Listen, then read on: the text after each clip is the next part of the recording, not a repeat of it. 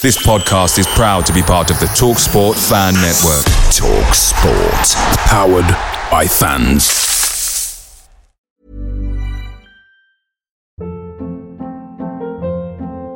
Hold up. What was that? Boring. No flavor. That was as bad as those leftovers you ate all week. Keke Palmer here, and it's time to say hello to something fresh and guilt-free. Hello Fresh. Jazz up dinner with pecan-crusted chicken or garlic butter shrimp scampi. Now that's music to my mouth. Hello Fresh. Let's get this dinner party started. Discover all the delicious possibilities at hellofresh.com. The TalkSport Fan Network is proudly supported by McDelivery, bringing you the food you love. McDelivery brings a top tier lineup of food right to your door. No matter the result, you'll always be winning with McDelivery. So, the only thing left to say is, you win? Order now on the McDonald's app, and you can also get rewards points delivered too, so that ordering today means some tasty rewards for tomorrow. Only via app at participating restaurants 18 plus. Rewards registration required. Points only on menu items. Delivery fee and terms apply. See mcdonalds.com.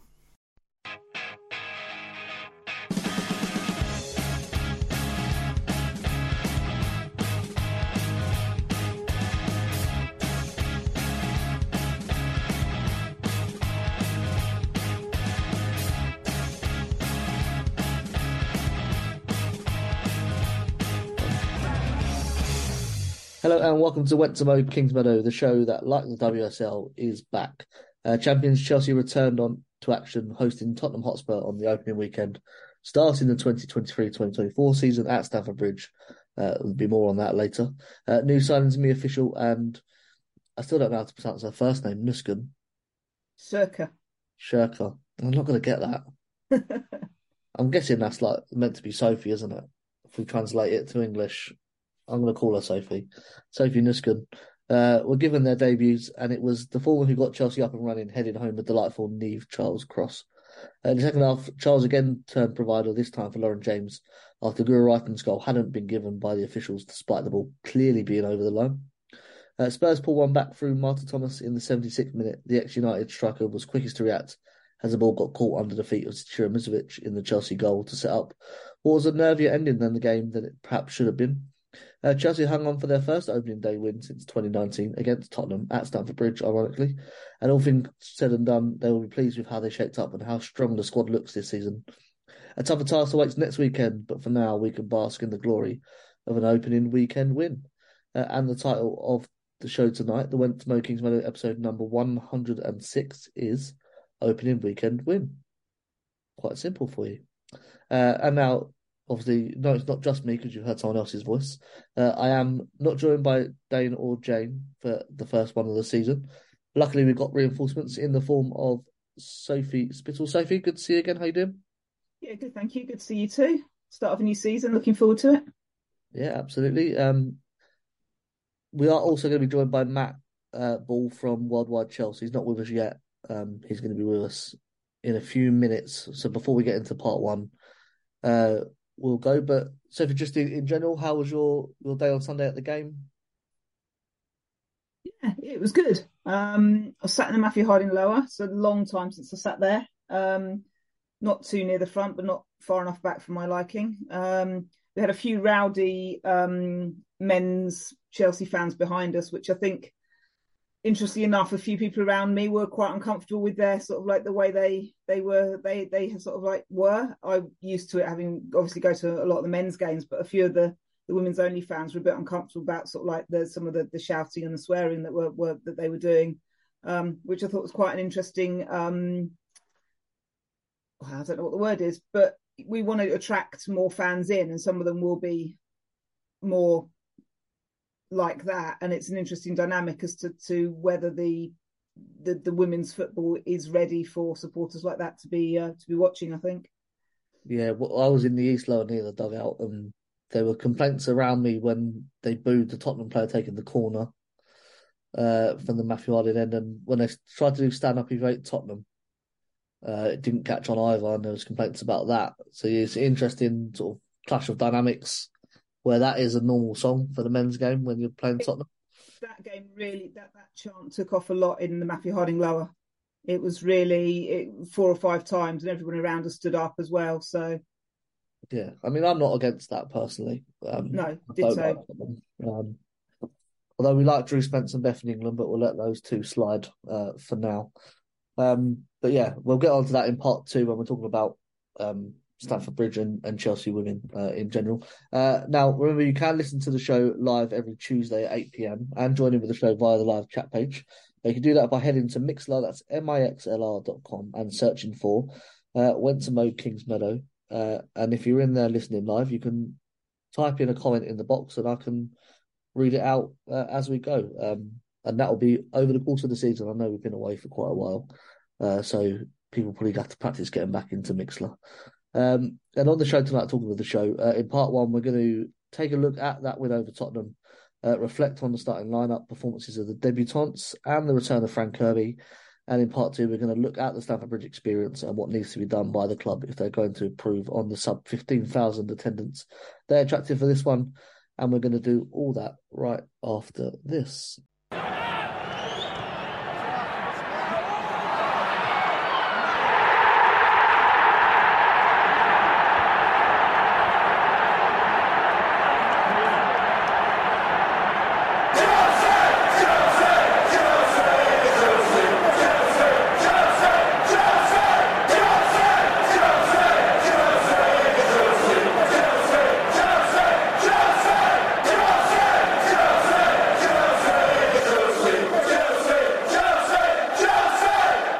Action and Chelsea lined up for this one in what I think was a 3-4-2-1 formation with Zećira Musovic in goal.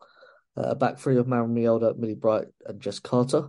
Uh, Johanna Rytting and Niamh Charles were deployed as full uh, wing backs, sorry, rather than full backs, uh, with Nuskin and Sophie Ingle paired in the midfield, uh, Guro Reiten and Lauren James supported Mia Fishel in attack. Uh, Emma Hayes made full use of her available substitutions, with Fran Kirby and Melanie Leupolz replacing Rytting-Kaneryd and Nusken respectively in the 77th minute. Uh, sorry, in the 77th minute, Ashley Lawrence and Jessie Fleming replaced Lauren James and Guro Reiten. And then in the 84th minute, Jelena Cankovic came on for Maren Mjelde. Uh, that left Ann-Katrin Berger, Aniek Nouwen, Eve Perisset, and Kadeisha Buchanan as the unused substitutes.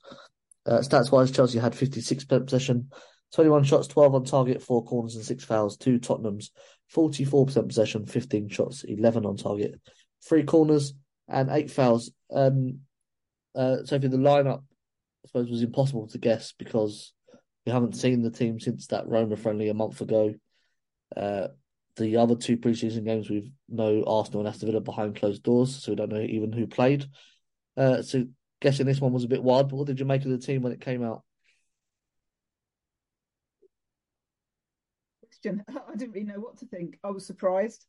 Um, surprised to see Maren in the team, but pleased for her. Um, surprised that Nuskens was in the team over Leupolz, considering that Nuskens went away with Germany and Leupolz didn't.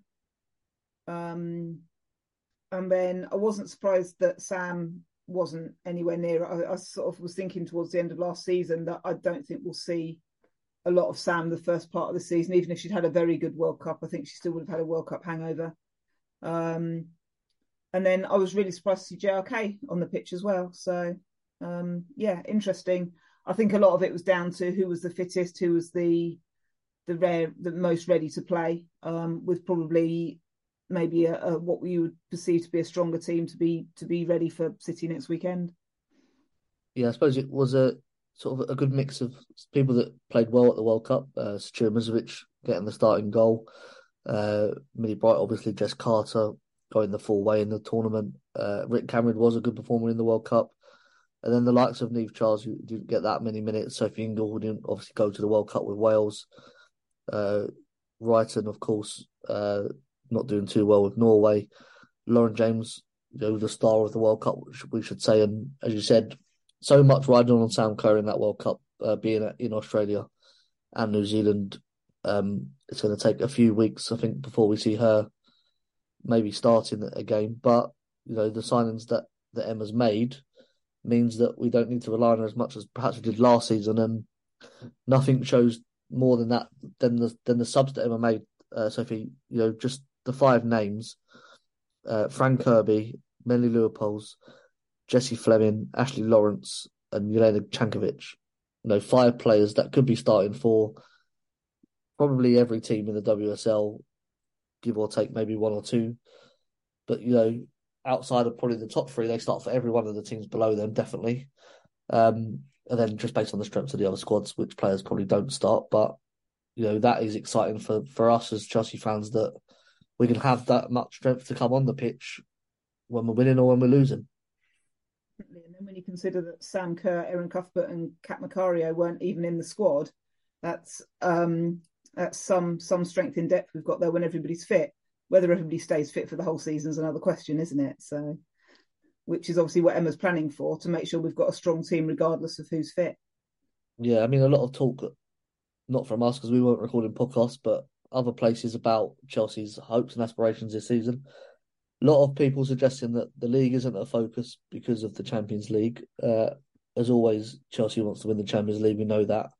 But given those signings and what we just mentioned about the subs and the players you've mentioned not even in the squad, um, would you say it's a disappointment if Chelsea don't win every domestic trophy at least this season?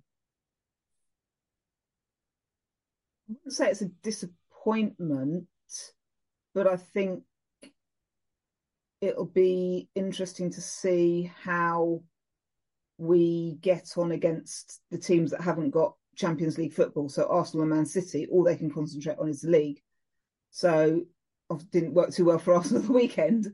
Um, and we'll see what, what City do against us at the weekend. Um, I don't think it'll be a disappointment, as I said. I think it will be the level of expectation around us um, if we can keep everybody fit.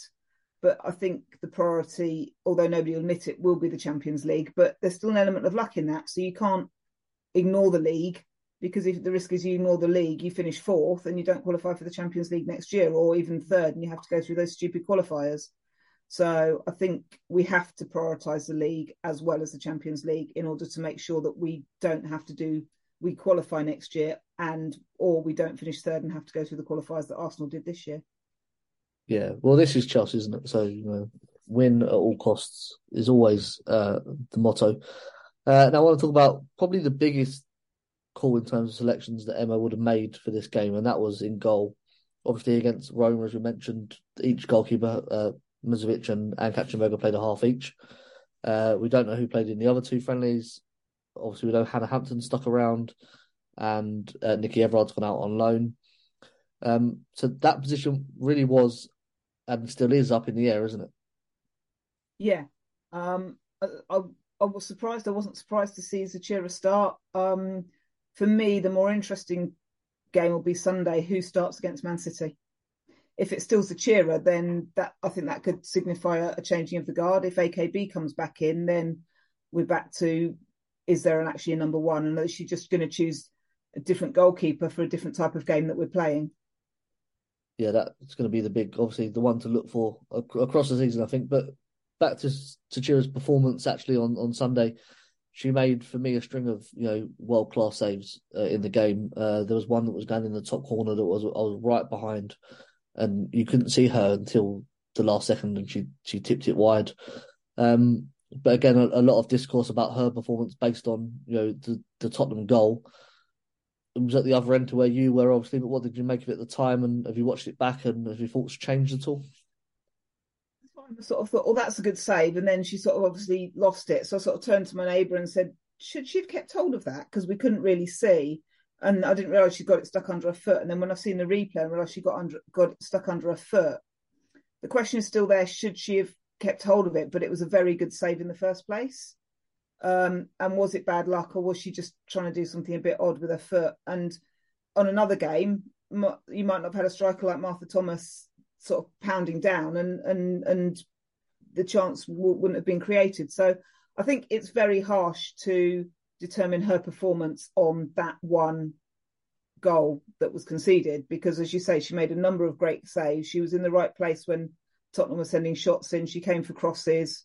Um, i think overall she had a good performance. I know goalkeepers are judged on one mistake which always seems harsh because strikers aren't judged if they miss a goal. Um, but I think overall she had a good performance, and I wouldn't be disappointed if she started against City, but equally I wouldn't be disappointed if AKB did. So. Yeah, I mean, I I played in goal, not obviously to a very good level, but I always defend my goalkeepers because uh, I know how difficult it is, and especially on on social media because the replay was just to show the ball on her feet in slow motion, and it looks it looks horrible because it's in slow motion. It looks like she's lost control of the ball completely. Um, I think she makes a very good save. Obviously, the one thing you're taught as a young goalkeeper is to push the ball away from goal.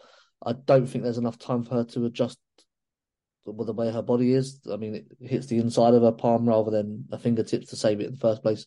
As you said, it, it was a very good save to stop it in the first place. And I always say, you know, if, if the striker's there, where's my defenders? They should be doing exactly the same as a centre forward and clearing it. And and as you said, that to agree with you, if whoever starts on Sunday has my backing, I think we're very blessed to have two great goalkeepers and Hannah I know less about, but you know one with great potential, and I I do wonder if we will see her this season at all and, and when it will be.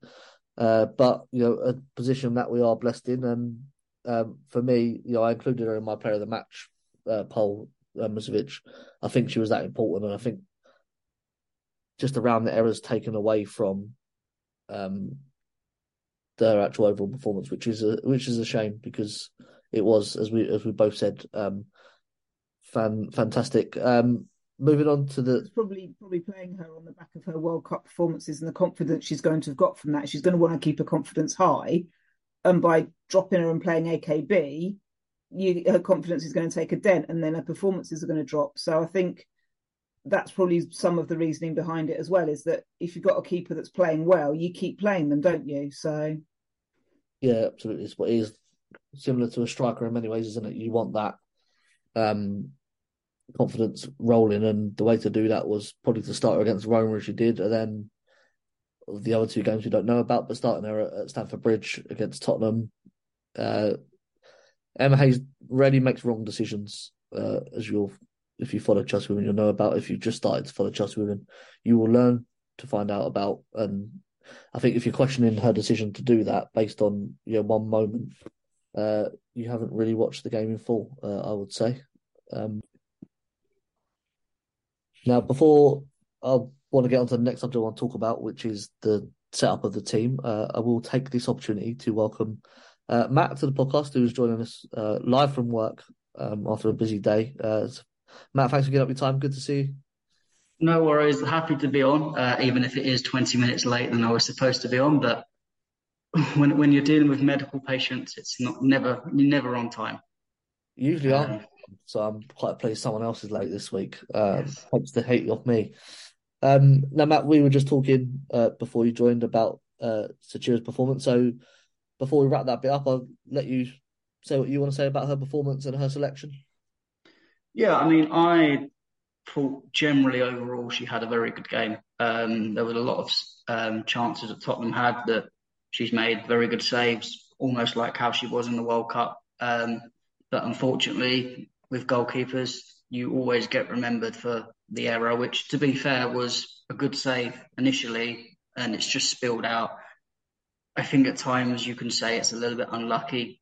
Um, sometimes when it spills out, it works out well for you, and sometimes it just gets trapped under your feet, like um, Musovic was. And unfortunately, it comes with an error. Um, I do think there's obviously more pressure on Z this year, just because there is now for, well four goalkeepers effectively on the books, and there is that pressure of who will be Chelsea's number one going forward in the next couple of seasons. Um, so I think she's got to just take it on the chin.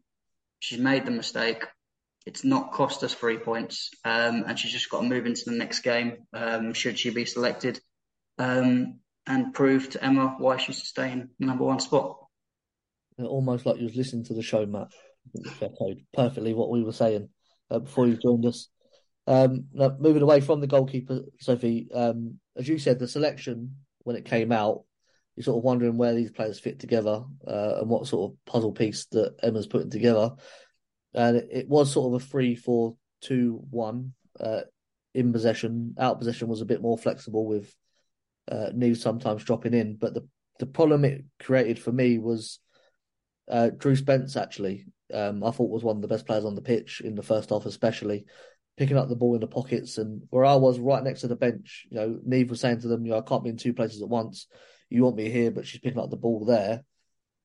I think they really struggled to solve that. And that is why Tottenham had more shots on target than anyone else against Chelsea uh, for a number of seasons now.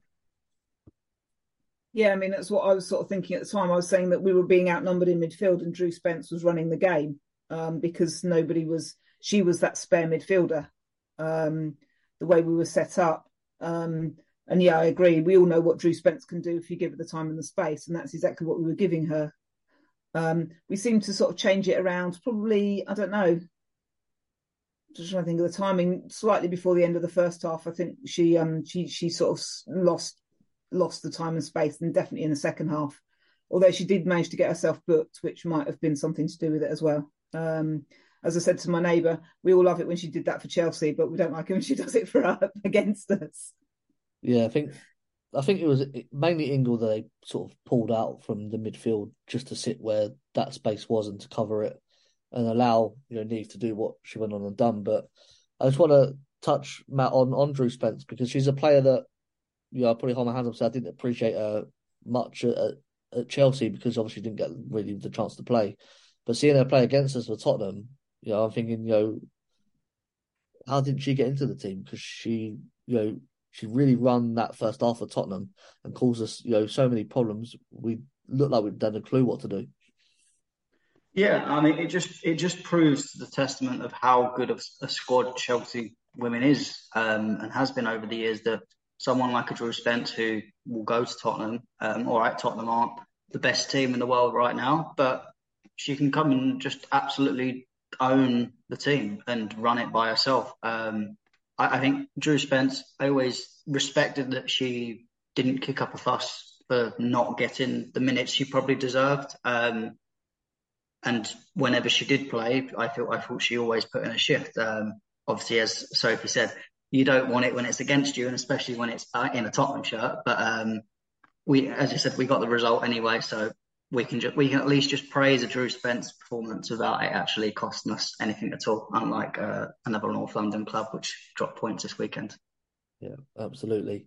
And I suppose Sophie, on on the flip side of that, where it, it made space for Drew, that first goal showed exactly what we, we, we were trying to do ourselves, which was have Reiten and James close to Mia Fishel and get that you know central area quite compact, and then leave the space for the wing wing backs on the side. And they've got down the left hand side a great cross in and a great header by by Mia Fishel. Uh, you know, a great goal for her on on, on a debut. It's going to mean a lot to her and her confidence going forward. Yeah, definitely. Um, my sister was at her first ever game, uh, football game, full stop, at the weekend, uh, the Spurs game, and I was explaining to her how um, Guro normally plays wide, but she was pushing in, and Niamh Charles was creating space on the overlap to to go down there, and that's how both both goals came about. Um, I think that that position, that wing back position, is made for Niamh Charles. It, it, it's it's her position, um, and she did she was the best player on the pitch for us, I think, on, on Sunday. Um, Mia Fishel's goal, I thought the way she headed the ball and the way she moved, I thought was very Sam Kerr esque, which is um, a positive because it means you can play similar sort of ways. And yeah, she was so happy when she scored. I mean, the, the smile on her face, she was absolutely delirious. But you can imagine a childhood Chelsea fan scoring a goal at Stamford Bridge. It's everyone's dream, isn't it? So, yeah, I mean, absolutely. I mean, Matt, you know, first on, Niamh, you know, the fitness to do what she did in that game up and down, you know, for the whole game was, was superb. And then secondly, on, on Mia Fishel, you know, her performance, what did you make of that? And, you know, I always find it a bit suspect when people say I'm a childhood fan of the club they just signed for, but you know, she really was. Um, no, no doubts about that. We all would love to, to be scoring that header, wouldn't we? Yeah, I mean, starting with Niamh Charles, I, I think it's it's a benefit again of her not playing too much um, with England in the international break. I feel she was a bit fresher, um, and she's not obviously this summer had as much tournament game time as others, um, and it showed. Um, I think she put in a fantastic performance. Again, someone that you could say similar to Drew Spence doesn't get as much minutes as maybe she deserves. Um, has to play in all sorts of different positions.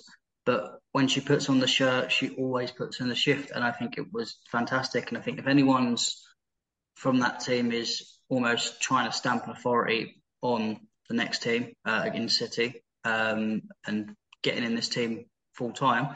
Niamh Charles is trying to do that, and she's the first name that Emma will look at and go, "Wow."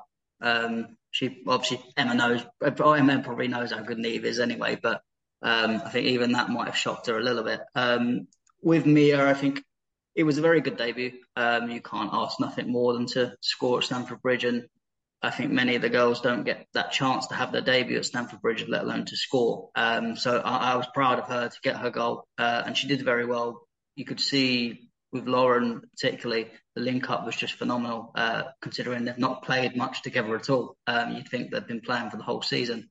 Um, obviously, as Emma kind of said, off the ball, I think generally most of the team, including Mia, probably that's where there needs to be improvement. But again, it's a it's a team that hasn't played with each other at all. It's it's it's a lot of changes, a lot of players coming in, a lot of players not here, a lot of the usual. So you can understand and almost yeah, you can understand that there might be a little bit of not as much work off the ball and some mistakes here and there. But um, yeah, I think general in general, Mia's got a little bit more to improve on, but a fantastic debut. Yeah, there was a couple of times having mentioned that. I think Lauren was sort of up with her, and then when the ball's passed, she sort of turned and pointed to us, and that, that's where you should be right now.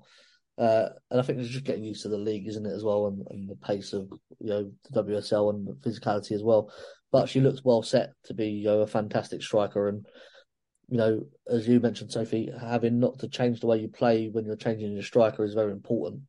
I think that's something we struggled with with Beth a little bit that she couldn't do exactly what Sam could do, and not saying that Mia's a, a clone of Sam, she's not, but she can do those things as well, uh, as we saw with the header. So you know, exciting times uh, for Chelsea for sure. Uh, and the second half, Sophie, it was Chelsea really went up the gears, which sort of surprised me a little bit the way they started that second half, and you would have had a great view of that.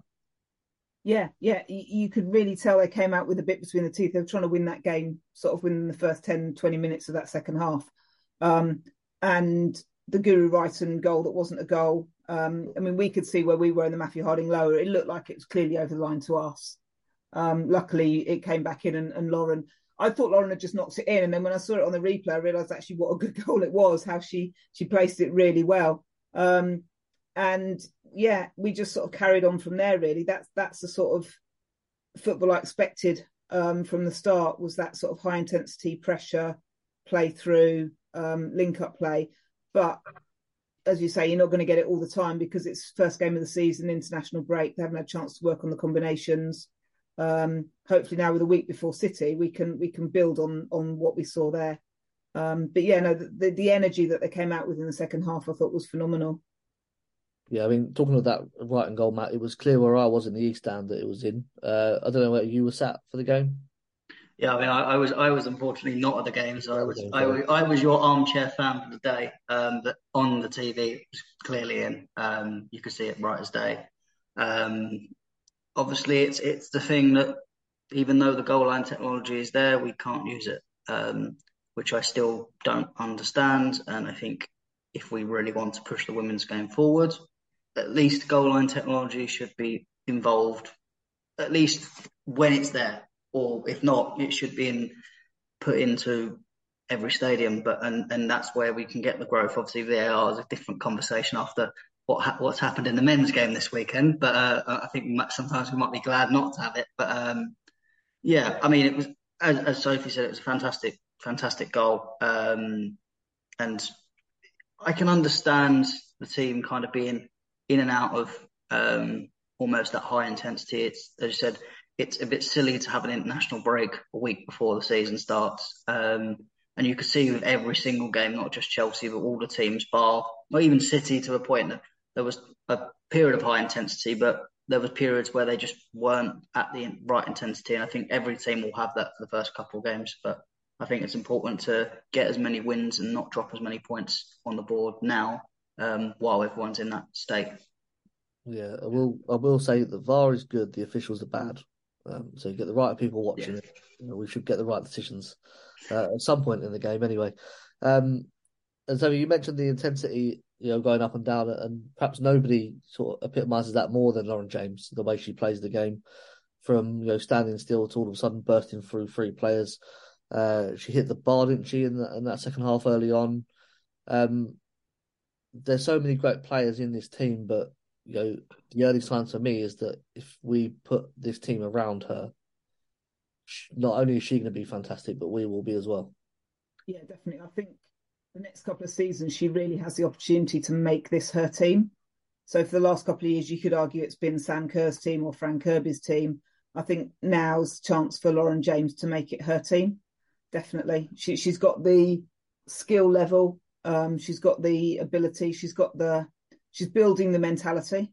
Um, so yeah, I think she she we we, we know she what she's just turned twenty two. She's only going to get better. She's got what four or five years before she probably reaches her peak. So um, the fact that she's she's a Chelsea player and she wants to be at the club and she loves the club is just is just brilliant.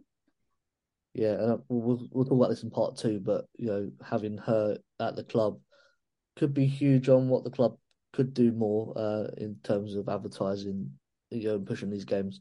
Whether her personality wants to do that or not is probably another question to ask. But you know, she could be the face of women's football, not just in England but across the world. You know, especially after her World Cup performances as well. Um, now, Matt, you sort of after that performance in the second half, uh, Lauren James gets the goal. The game felt done to me, uh, and probably to Chelsea as well, and to Emma Hayes because it really turned when two things happened at the same time. Uh, the first is obviously the goal from Tottenham, uh, and then there was a double substitution which has already been put through to the fourth official, so they had to make the changes, uh, which was Reiten and James off of Fleming and Lawrence, and I think that disrupted the team a little bit. And obviously Tottenham have got their goal, they got their backs up. It made it for a bit of a nervy end when it probably shouldn't have been. Yeah, I mean you can understand two 0 Tottenham while they were making chances, we seemed to deal with them quite well, and you can kind of understand Emma maybe looking to shut up shop a little bit. Um, but obviously, sometimes it is just unlucky that the goal happens exactly when you've made, already put the substitutions through. And as you said, there's nothing Emma can do about that to change it. So it's you just have to adapt. And I think to be fair to Lawrence and and that they and Fleming, they come on and they they did their job. They didn't make too many mistakes and they tried to keep it as secure as possible. So thankfully, it didn't cause us too much problems at all. Um, and even with the goal itself, as we've mentioned, it was just a bit of an unlucky goal um, to concede. Um, and Tottenham were kind of lucky enough to get it in the end. Um, they just had to be there in the right place at the right time. Um, so I think it's just the almost karma and unluckiness all coming into that one moment um, to, for it all to connect together. Yeah, I mean, not that there's ever a, a, a, you know a good time to concede, but that was really the time that Emma Hayes would have wanted at least when she's making changes yeah. uh, to the team. And if, if she could have changed them, I, I think she would have done. Uh, but she made another change, Sophie, a bit later on, and that I think changed the tide of the game as well. And that was bringing on one of my favourite players, uh, Jelena Cankovic, who, for the brief period she was on the pitch, uh, which was longer than she probably expected, with the I think it was seven added on, wasn't it? Um, she run the game yeah, she she definitely brought an element of control. I think going back to um, going back a couple of substitutions, I also think when Melanie Leupolz came on, I think she changed the game as well. I think she had a big influence and um, changed the game in a different way, um, controlled it. I think that helped Chelsea with the intensity and the way she played. She just seemed to find space um, in the attacking attacking half. But yeah, Cankovic, when she came on, I thought she she allowed us to control the game again. She she put her foot on the ball. She she she kept hold of the ball. She made the right passes. Um, she was buzzing around all over the place. Her and Fran Kirby were interchanging on that that that whatever side it was attacking, right hand side. Um, and she definitely made a difference. And as, as, unfortunate her goal was offside, I'm not sure who was offside in, in the build up or if it was her, but I thought she deserved that goal. Um, so it's a shame that that got ruled out as well. So yeah, she definitely made a difference. I forgot about her goal being uh, ruled out. That's funny how things. Uh, I watch. I normally watch the highlights again to remind myself of what I've been to watch. Uh, it's not been on any of the highlights that I've seen. That that uh, Cankovic goal being ruled out. I think on the extended highlights when I was watching it again, it was a th- uh, it was I can't, can't remember who it was, but someone was effectively blocking the goalkeeper a little bit. Um, I think it's one of them 50-50 decisions. That I personally wouldn't have given it as a block for the goalkeeper. I think the goalkeeper could see it clearly, but it is what it is, and you can't you can't change the decision now. But you, it would have been nice for Cankovic to get a goal because, um, as you said, she bossed the game, and I don't think I've seen Cankovic not come on the field and not boss the game. I think she's a fantastic player, and I'm happy to have her. Yeah, absolutely. And you know, as we as we know, you know, the goal being disallowed didn't affect the final result. Uh, the first win on the opening day since we beat Tottenham at Stamford Bridge uh, in 2019. Uh, so a nice change to the start of the season. And uh, Sophie, you mentioned that just a minute ago. Um, it would be remiss of us not to mention the return of Fran Kirby to the team. You know, a great moment inside the stadium. She looked like a little bit like a player that hadn't played for quite a long time, understandably. Uh, but you know, great to have her back, and if she can get anywhere near the level she was at before she got in, ill or injured, um, you know, again, what a string to the to the attack we've got there. Yeah, definitely. Um, I mean, I was surprised she didn't start. I was expecting her to start, I must admit. Um, she played, what, 60, 70 minutes against Roma? I know it was a month ago. Um, I assume they've been building minutes up. But yeah, what a string to the bow if she doesn't start regularly to bring off the bench. Uh, phenomenal player. And if she if she's even 90% Fran Kirby, then wow, we'll take that every day, and so will England, I think. So yeah, and the the the, the cheer she got when she came on the pitch was was the I think probably the loudest cheer of the day, apart from the goals. So um, everybody loves her, and she's yeah, she's just she just makes such a difference to the team. Yeah, I mean, Matt, it's, it's, it's weird to think that she weren't available for such a long time, and we still were producing you know, without her. Not that you forget how good she is, but you sort of maybe forget what a talent you have got because she's not been available. When she comes back, you're like, oh yeah, actually, we've got Fran Kirby.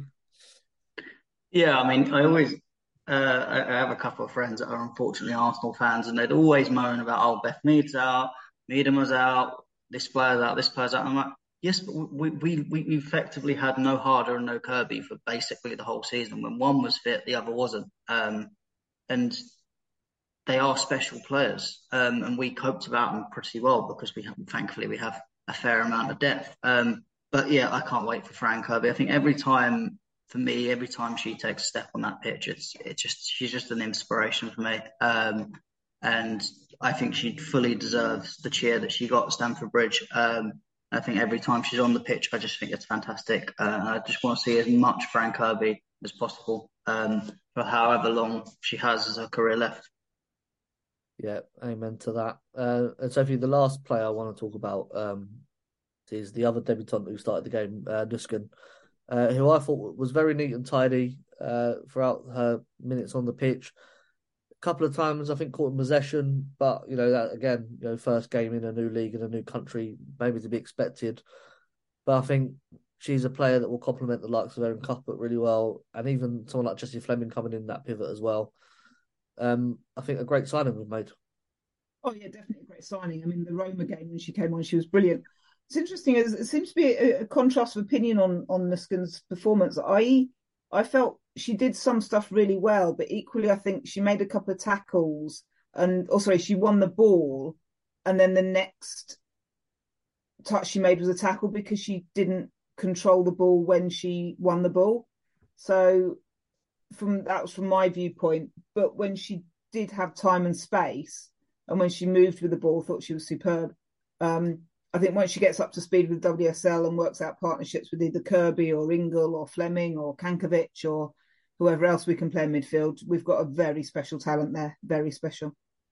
Yeah, Matt, what was your view um, of it? For me, is what Sophie said is right, but I think that is you know getting used to the league, maybe the, the speed of it giving her that little benefit of the doubt for the first game, but very impressive.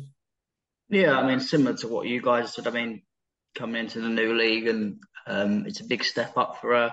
Um, and I think she did well in the most part. Um, of course, there's bits that to improve, and it's a mixture of getting used to the new league and maybe not being at full, at full pace in terms of fitness as well. Um, but and playing with players that she's never not really played with before. So I think it's it, it's a great signing. I can really see the potential. Um, obviously, there's bits to work on, but I'm sure Emma will drill her enough to get them mistakes out of her.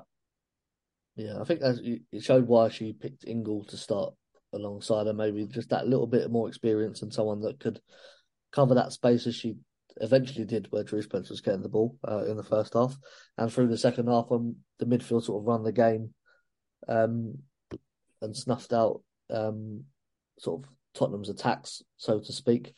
Um, now we did do our usual player of the match poll after the game. Uh, Zećira Musovic and Lauren James both got eight percent of the vote. Uh, Mia Fishel got sixteen percent, and the winner with sixty-eight percent uh, quite clearly was uh, Niamh Charles. Uh, Sophie, I think you've already said that she was your player of the match, but agreement with that? Yeah, definitely. Um, I thought Sophie Ingle played well as well, but I think Niamh Charles definitely deserves to be player of the match. Um, so just going back to the debutants, I thought when Ashley Lawrence came on, she looked very steady, very controlled, um, and I'm looking forward to seeing more of her play as well. But yeah, Niamh Charles was definitely player of the match. Um, although the official club one was unsurprisingly Lauren James because that's who people vote for, isn't it? So we got the TV one as well. Actually, that was right in front of where we sit. Um, she got that one too, but comes with the name, I think. I suppose Lauren James, Sky Sports, player of the match. Um, they want the interview, don't they? Uh, Matt, your thoughts? Yeah, I mean, I, I picked Charles as well for man match. Uh, sorry, woman match. Um, I think she was fantastic overall, and I think she. It, it was more the not the surprise, but it was a kind of a surprise of how well she played. We know she's a good player, but it was just a phenomenal performance. I think Lauren, she was just, she don't get wrong, she did very well, but that's just standard Lauren, and that's almost when you're that good a player, it's almost kind of like how in the men's with Thiago Silva, it just becomes normal. Uh, it's it's not it's no longer extraordinary. Uh, um, but yeah, I think I agree. I think I can understand people voting Mia Fishel as well. Obviously, with the kind of uh, childhood club scoring debut at Stamford Bridge, I can understand the kind of vote with that as well. But definitely Niamh Charles for me, man of match, uh, woman in the match. Yeah, for for me, Niamh is one of those players that goes back to that clip from the documentary that always gets played, where Emma says, "If you don't get better, I'll just replace you." And you know, we brought in Ashley Lawrence, brought in you know, Eve Perisset, you got Jess Carter who play fullback, you know, Maren as well. You know, and is one of the players that don't really have a position. She just plays wherever Emma wants to pick her that week. And, and to step up as she did um, is fantastic. And I hope she gets her chance with England as Jess Carter did at the World Cup uh, over the coming season uh, and beyond. Um, we're going to go for a short break now. When we come back, we're going to talk about um, the attendance and what the future looks like for Chelsea FC women games at Stamford Bridge slash Kingsmeadow. Uh, before we do that, a reminder that the latest issue of Kingsmeadow Chronicle, your Chelsea FC women fanzine, is out now and available to purchase online. Uh, Kingsmeadow Chronicle is written by the fans for the fans and gives you an unedited fan view of the goings on around the Chelsea FC women's team. Writers include Sophie Spittle, who's with us now, uh, Simon Kingman, Harry Edwards, Rebecca Graspy, and many, many others.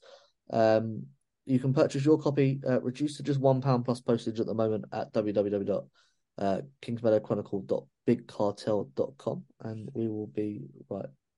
Away days are great, but there's nothing quite like playing at home. The same goes for McDonald's.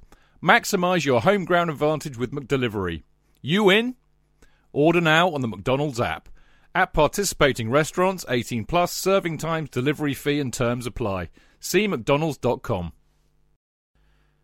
When you follow a big team like Chelsea, one of the most frustrating things is not being able to get a ticket for the match, especially when it's away and not live on TV in the UK.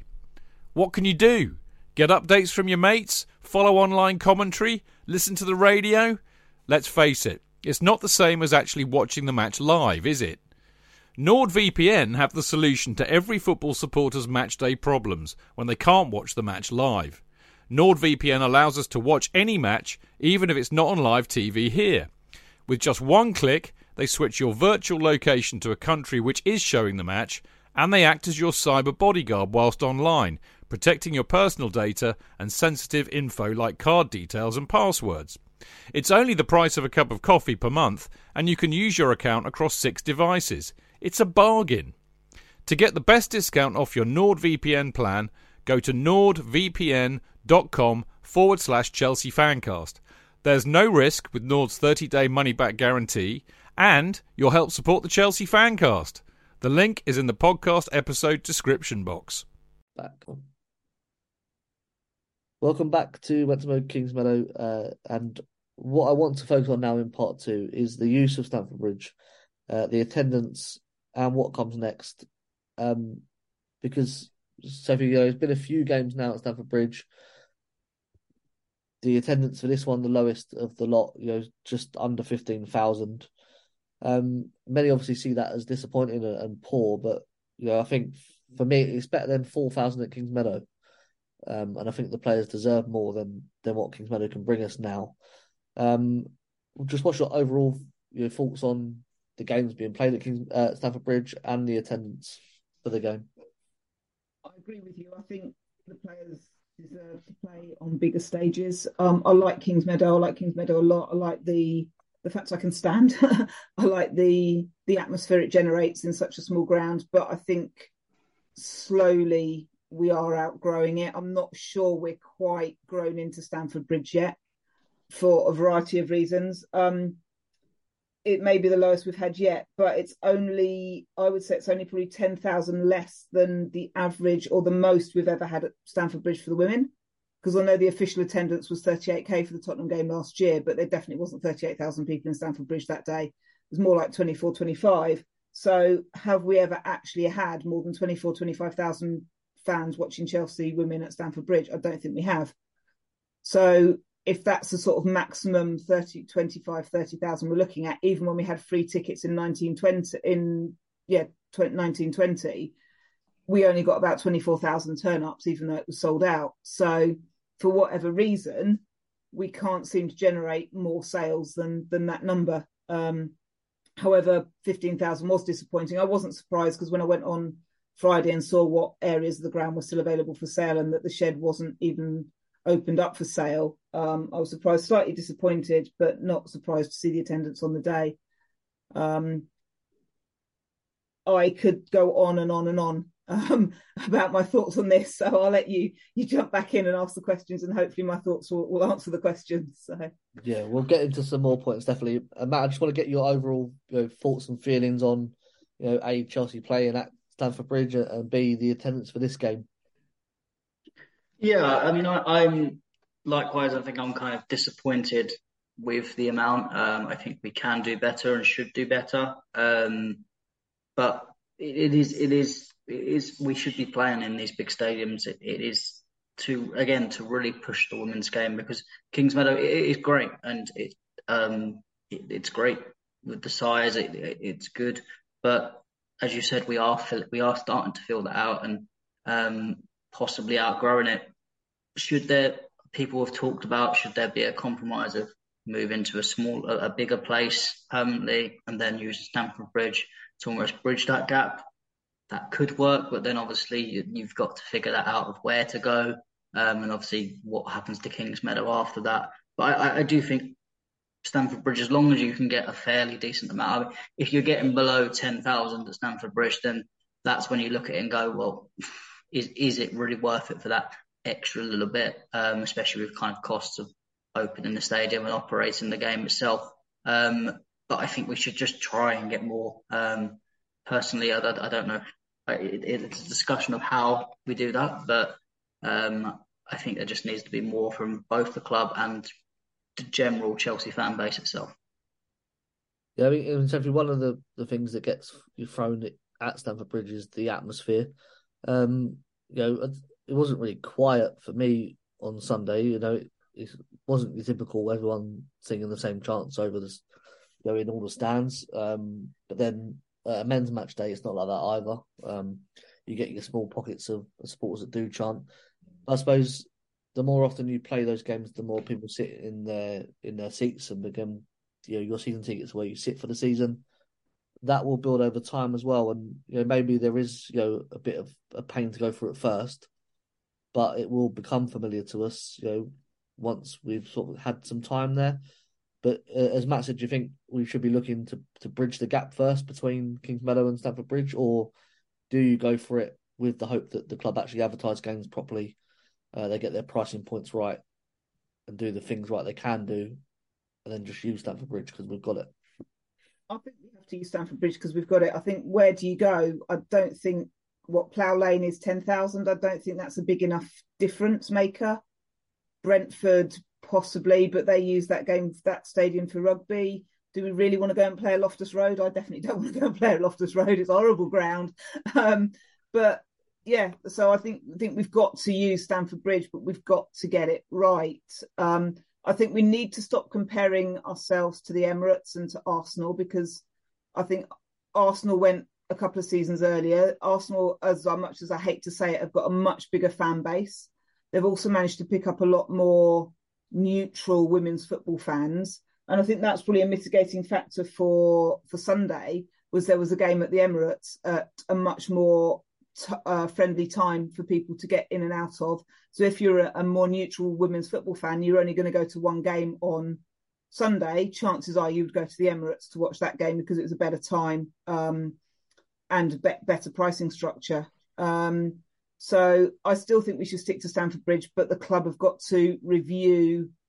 There's not nothing they can do about it now for the league matches, but they've got to learn. I think for the Champions League matches, I think the the pricing is too complicated to have three tiers on each stand of pricing. I think confused people and made it difficult.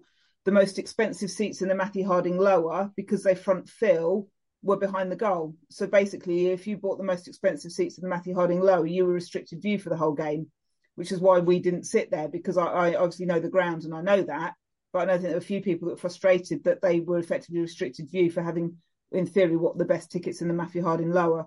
So I think I think the club have made a few mistakes. I also think they've probably gone a, a, season or two too early. Um, they probably should have tried to build up a a Stamford Bridge fan base in terms of getting people used to going to Stamford Bridge and, and learning the, the ground and where they want to sit and that sort of stuff at a price that's less of a risk. However, I can understand why they've done what they've done because you've got to put a proper value on women's football. You can't keep undervaluing it because then it will permanently be undervalued. Yeah, I mean, you know, a, a, lot of good points in that. What I want to pick out, Matt, is go is that sort of Arsenal comparison because they have obviously sold the Emirates out on on a few occasions. Uh, fifty four thousand, whatever it was, saw them lose one 0 this weekend, um, which was nice. Um, but I think they were thirteen pound fifty tickets across the stadium. So no matter where you want to sit, you know, you, the price of the ticket is the price of the ticket. Um, you know, Emma Hayes said it cost three hundred thousand to open the stadium. So you know, do some quick maths, uh, it's forty thousand tickets for seven pound fifty, or you try and sell twenty thousand at fifteen pound. Um, for me, they've overcomplicated themselves far too early with this pricing, and the opposite me was the West Middle, which were fifty pound tickets, which was completely empty. So buy a twelve pound one for Liverpool, and then wait five minutes and walk to the middle and sit in the best seat in the house uh, at quite a discount. You know, do you think do you think is the club to blame more for the smaller attendance, or you know, sort of? I don't want to compare that fifty four thousand because obviously we don't have that many seats anyway. But the fact we haven't got that sort of twenty number is because of that, and maybe that's put people off. Or as Sophie said, you know, the neutral fans that are going to try the women's game after the World Cup we're going to go to the early game at the Emirates for thirteen pound fifty. Yeah, I mean, I think I think the problem is there's not one mystical reason that is the sole problem of um, filling the stadium. I think I understand. I, I think the price is. I, I don't think price particularly as adds the actual price itself is a problem. As as you said, I think the way and the complication of it is, I think, where it puts people off. Um, I do I do think that again, you have as as the women game evolves and gets better, it's natural that prices are going to increase. Um, but as, as they're still going to be much cheaper than going to a men's game. So for me, that still was much about better value for money. Um, obviously, with the fact that the Emirates was used for um, the World Cup, uh, the Euros, that I think has always been a big um, aspect of well, people have been to that stadium um, and been around the Arsenal, and, and that and that has brought more people in. I think, um, as you said, the Arsenal is unfortunately it's a nicer stadium, a more newer stadium, and people have gravitated to that more, the bigger fan base. And I do just think as well with our fan base, we do. I think we still have a problem of there are certain people who will just look at the men's game, but even will just not. It, it doesn't. They don't look at the women's game. I think uh, the, what disappoints me is the fact that we Chelsea men were not even playing on the weekend. It was on a Monday night. It's in Fulham. It's it's not like we've had to travel away and people have not been able to go to one game or another. It, it, it, there's the opportunity to go, and people still haven't gone. Um, I get that it's a later time in the day, but it's not the most ridiculous time in the world. Um, so I think I think there's between club, between players, uh, between club and between fans. I think both sets need to do more. Um, and I think they're together. That's the only way to really increase and get consistent crowds at Stamford Bridge.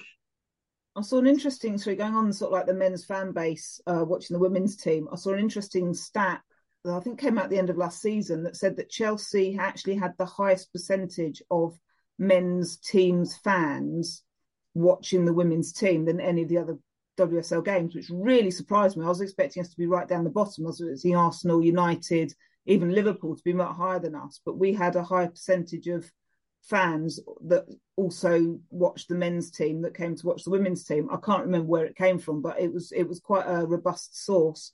Um, so I think that there, there's last season anyway. Um, they were starting to move across. So I thought that was that was that was really interesting. It surprised me.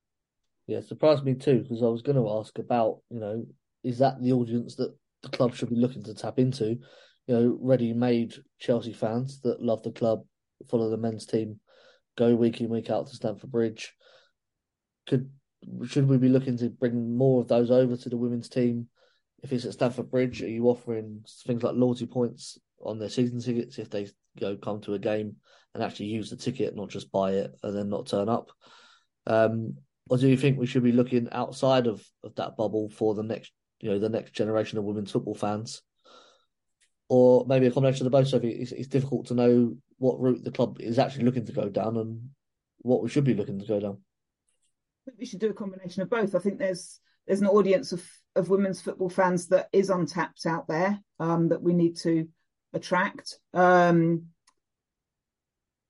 I think how you attract them, I don't know. Arsenal seem to have done a very good job of that over the last two or three years, annoyingly. Um, and now those fans, now those fans are Arsenal fans. I think a lot of that is the type of player they sign, very marketable type of player, whereas Chelsea tend to go for the quality of the player rather than the marketability of the player. I don't think there's any coincidence that Russo and Earps are two of the players that Arsenal have looked to sign. If you look at the the England team, they're two of the most popular players in the England team. Um, so I don't think there's, as as Matt said, there's not one mythical answer to this. It's it's a lot of things that the club have got to get right. And I think they're starting to get it right, but they haven't got enough of it right yet, in my opinion. Yeah, I mean, for me, obviously doing Kings Meadow Chronicle the fanzine, and I'm outside the Fulham Road for it was about an hour and a half actually before kickoff. Uh, so I see a lot of people coming through the Fulham Road from the, the tube station. Uh, a lot of people stopping to buy half and half scarves, um, which disgusts me, especially because they can't even say Chelsea on them because of the trademarks. It says C H E L S E and then the at sign SW6. Why would anyone want that in the first place? But you know, a lot of people were buying them because it was their first game. They were talking to the stall holder saying, "Oh, I don't know what team I'm supporting yet," because um, they decided just to come to this game because uh, it's in London. Um, and I was speaking to uh, Nathan after the game, who he does the Chelsea Grave Society. Uh, if you don't know on Twitter, uh, he works inside the club with the tours, and you know he said you know in in the summer they're pushing you know seven eight hundred people through a day uh, doing stadium tours because they use the London pass, so they have a lot of people outside who come in to visit London, come to Stamford Bridge because it's close on the tube. These are the sort of you know little things that perhaps they should be linking towards these matches. Um, if if you've got a London pass and you're in London for a game, Chelsea are playing at Stamford Bridge there's 50% off the price of your ticket. I mean, I suppose it's the bums on seats rather than, you know, the empty seat. Because, you know, as, as me and Nathan said, you know, Nathan said to me, every seat that isn't sold is, is lost revenue. And, you know, we know the new owners are big on their revenue uh, and the money it costs and the money they get. Um, and as you said, Sophie, you know, it's, you know, tapping into those new supporters and keeping them. I don't feel like we're doing enough at all on, on that aspect. And we've got players. I know you mentioned Arsenal players like Russo and uh, going for Earps, and they've got Leah Williams and Beth Mead. Yeah, but we've got Lauren James, we've got Fran Kirby, you've got Millie Bright, the England captain. You know, these are the players. Although it is a bit, you know, England centralised, um, we should be going after as you know only only place in London you can watch Champions League football this year is Stamford Bridge. You know, get that season ticket, you know, package, whatever it is they're selling. Uh, stupid things they've done this year, but you know, it feels like they've had up sort of half ideas and they're not followed through on them. I also think there's, I think there's a lot, there's a big international Chelsea women's fan base.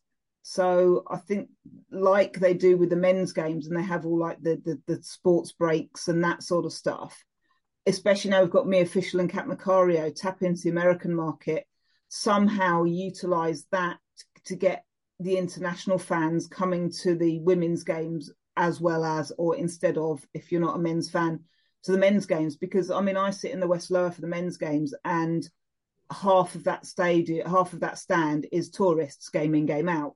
Um, so I think that the club need to do something to get those fans that live further away than the UK coming over to matches. How I don't know. So if I knew that, I, I would go and work for the club. But yeah, I, th- I think there's a, a, really untapped attendance potential there as well, um, in terms of trying to get um, fans from abroad into the games as well.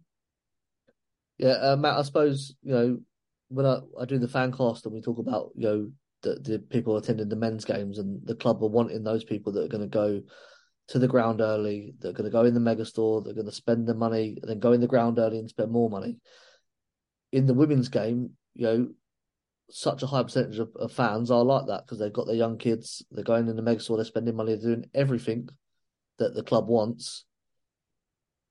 Just feels like if they don't maximize Stamford Bridge as an opportunity for that, you know, then the the team and the club are missing out loads when we should be sort of the front runner in in the country for how you prepare, you know, your main club stadium to play, which for Chelsea is the best Chelsea team that you've got right now is your women's team.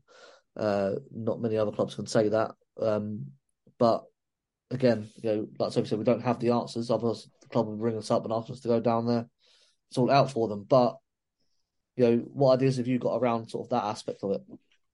Yeah, I mean, it's it's it, it is very hard. I mean, I mean, I think the intention, particularly from the owners, I, I feel is it is there. Um, and with with the new um, gym facilities that have now recently been posted, it's another plus sign for just the women's game, uh, women's team overall. But I just feel sometimes it, it's it, it's not followed through as, as well as it should be whether it's just a little bit of incompetence, still trying to learn how to run a club. Um, mistakes are being made, but I, I, I, I, do think that they they do need to tap into what you've already got at Stamford Bridge. I mean, I, just look at it the fact of what, what would you rather see? What would you rather watch a Chelsea men's team with no passion whatsoever lose near enough every week, or would you rather go watch a winning mentality team for half the price? Um, winning four league titles in a row. I, I think we, they, they, I think it's good. You, you always see when you were at Stamford Bridge on the boards, it's always ab- trying to advertise the women's the women's games, particularly the ones at Stamford Bridge. And I think that that's a plus sign because it at least puts it not just on for the fans at the ground, but for the fans watching on TV. Hey, there's the, the there is women's games at Stamford Bridge at this time, which I think is good. I think more I think social media is the one area where I feel like it's still not advertised as much. Um, obviously, they use the Chelsea women's account and then the Chelsea men's retweet it, but sure, I, I think it would be better followers wise to just post it on the Chelsea men's side as well as an actual post itself. Um, I think more could be done there, especially for, as Sophie said, more international fans, which we will be more on Twitter and will look and get their advertisement effectively from Chelsea from there. Um, I think they just the club need to attack it at all angles um, and provide just a family friendly occasion at Stamford Bridge. Um, I think they do well with giving the flags out and stuff like that. Um, it's obviously already something the kids can take home if they want to. Um, but I think just trying to make Stamford Bridge as family friendly for the games as well. Um, and less confusing. I think get definitely make make the game less confusing to get to and to buy tickets for, and more people will come. I think they need to get the men's players more involved. I mean, Reece James writes a, a column in the men's program every week as the club captain. The first two columns, he mentioned the World Cup and he mentioned Lauren. The two columns leading up to this game, no reference to the game at all. Surely that was been an ideal opportunity for them to publicise the game would be to get Reece to say, "Oh, next weekend, no men's games. Why don't you come down?" Or women are playing at Stamford Bridge. Things like that. I know the Arsenal men have got. There's quite a few of them that are on social media and they're sort of interacting with the women's players and and publicising the game. So I, I, don't know if there's something around getting the men's teams players um, more involved in in getting down to, to to getting fans down to the games as well. Well, if there's something around there, possibly I don't know. Yeah, whether he writes that column though, uh, although I suppose if it is in house, then makes it even more. And as I say, the first the first two first two columns, he referenced the Women's World Cup and how well they did, and and Lauren and how well she did. So and then suddenly the game's coming up, as I said, and nothing. So that just seemed a missed opportunity to me there, definitely. Yeah, well, as we've been talking, um, Chelsea have released the tickets on sale for the Stamford Bridge fixtures against Liverpool, Man United, and Arsenal. Um, and they've also said how many tickets they've sold, which was the first, I think, for Chelsea. Uh, more than 6,500 already for Liverpool. Uh, and if you follow through with the link, Sophie, you can buy tickets uh, in the Matthew Harding end for £15. Uh, or I've lost it now. Let's go through it and then I can I can read it out properly. Uh, the West Stand, the East Stand lower, uh, twenty pound. Uh, but again, you know, if the West Stand is is twenty five, twenty five pound, thirty five pound, or, or fifty pound, and you know, as was, I thought they might have changed that, but it seems like they're going to stick with that format. I think they've games. got to stick with that format because they've sold the packages in that format. So if you've already bought those tickets for those prices, they can't then change the prices going forward. I think I think the interesting thing will be to see what they do for the Champions League prices. But the interesting thing for me is that West Lower Middle section. That's where I'm lucky enough to have a season ticket at the men's game uh, for the men's games, and my men's season ticket works out as less than fifty pound a ticket. And I'm not sure what the general price is for that area, but it's not that much more than fifty pound, I don't think. So effectively, in that area of the ground, they're charging the same amount as they would do for a men's game which I think's quite an interesting uh, way of looking at it. But as you said, Dean, why would you do that? Why would you just pay the 25 quid from the sides and then just go and sit in those seats when they're empty during the game?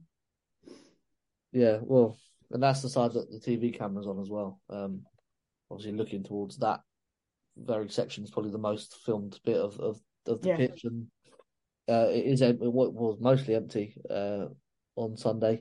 Um, but Matt, what I was pleased with with the tweet is if they told us how many tickets they've sold, uh, and I think the club talking to us is always a good thing.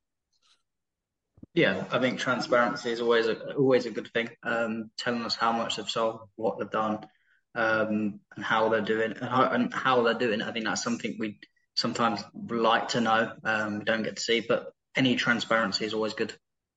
Yeah, and the other thing, Matt, I suppose when you go on for that Liverpool fixture, and this is not the club's doing. It is the 18th slash 19th of November, which is just over a month away, probably six weeks, isn't it?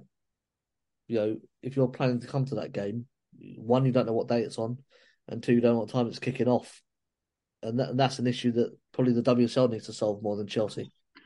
Yeah, I think that's the thing. I think it, sometimes it's not even Chelsea's fault uh, for some of these issues. It is WSL um, who in these sort of situations need to get their act together and just at least figure out what day it is on.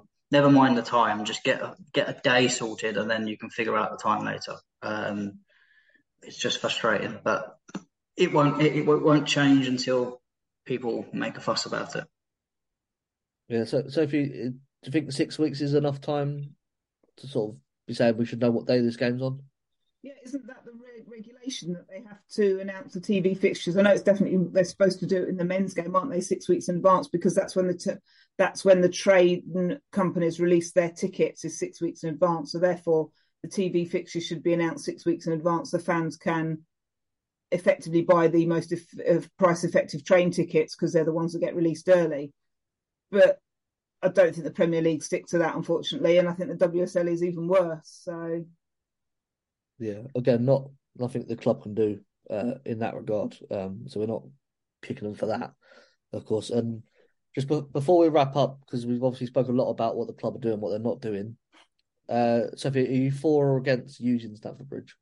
For definitely not for every game, not yet, but for the for the big games, um, definitely for it. As you say, fourteen thousand at Stamford Bridge is better than four thousand at Kings Meadow. It means ten thousand fans have gone to watch Chelsea women play that wouldn't have got to see them at Kings Meadow.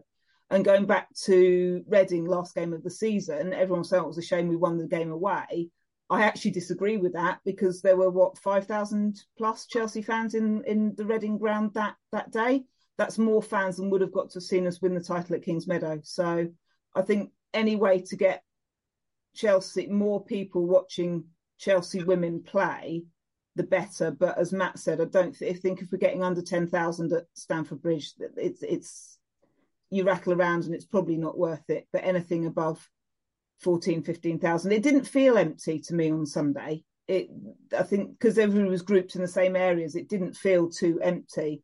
Um, so yeah, no, definitely for.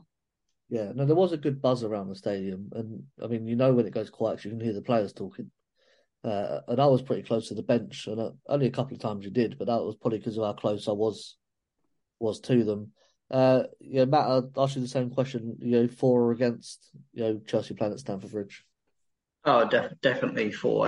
I think for as as obviously we've got to play Champions League games there, which I think is a good thing. And thank you for UEFA to actually put something through that actually seems reasonable and logical.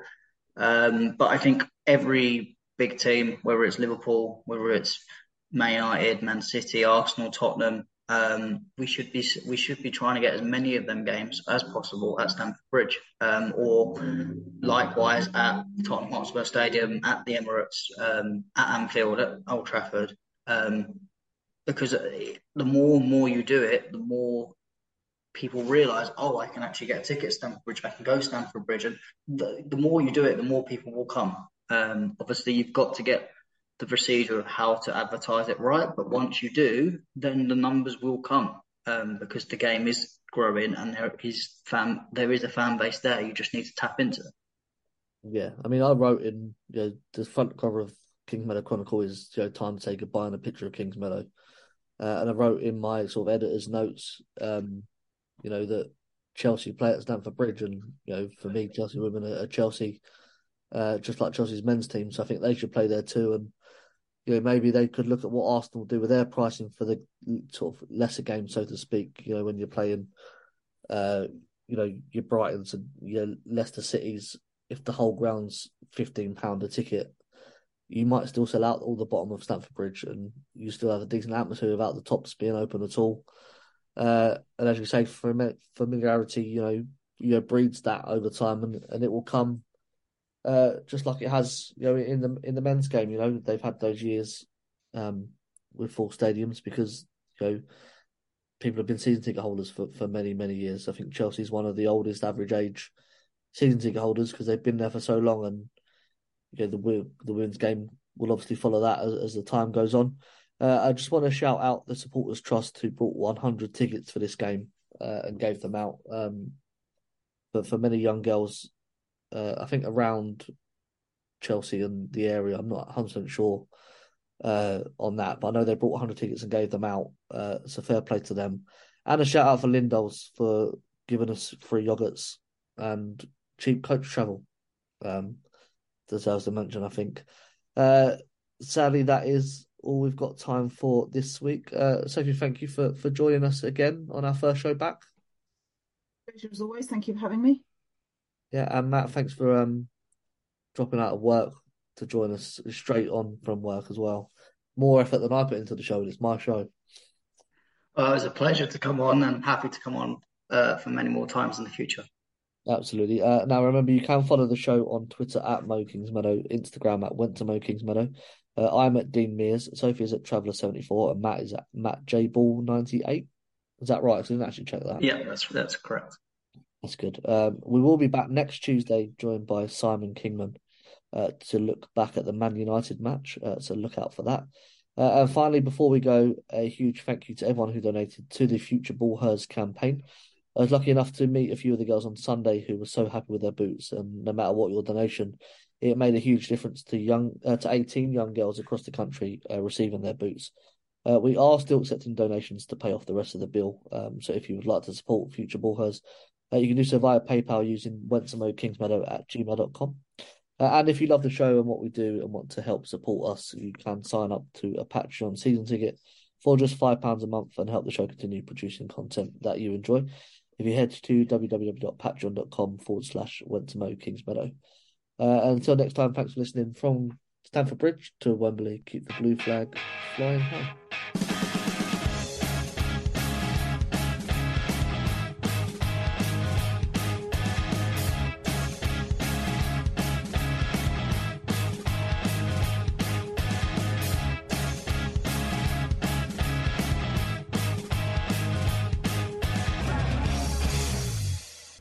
It's the 90th minute. All your mates around. You've got your McNuggets share boxes ready to go. Your mates already got booked for double dipping, and you steal the last nugget, snatching all three points. Perfect! Order McDelivery now on the McDonald's app. You in?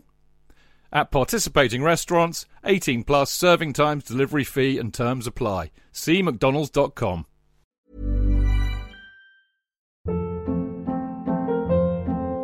Hold up. What was that? Boring. No flavor. That was as bad as those leftovers you ate all week. Keke Palmer here, and it's time to say hello to something fresh and guilt-free. Hello Fresh. Jazz up dinner with pecan-crusted chicken or garlic butter shrimp scampi. Now that's music to my mouth. Hello Fresh. Let's get this dinner party started. Discover all the delicious possibilities at hellofresh.com.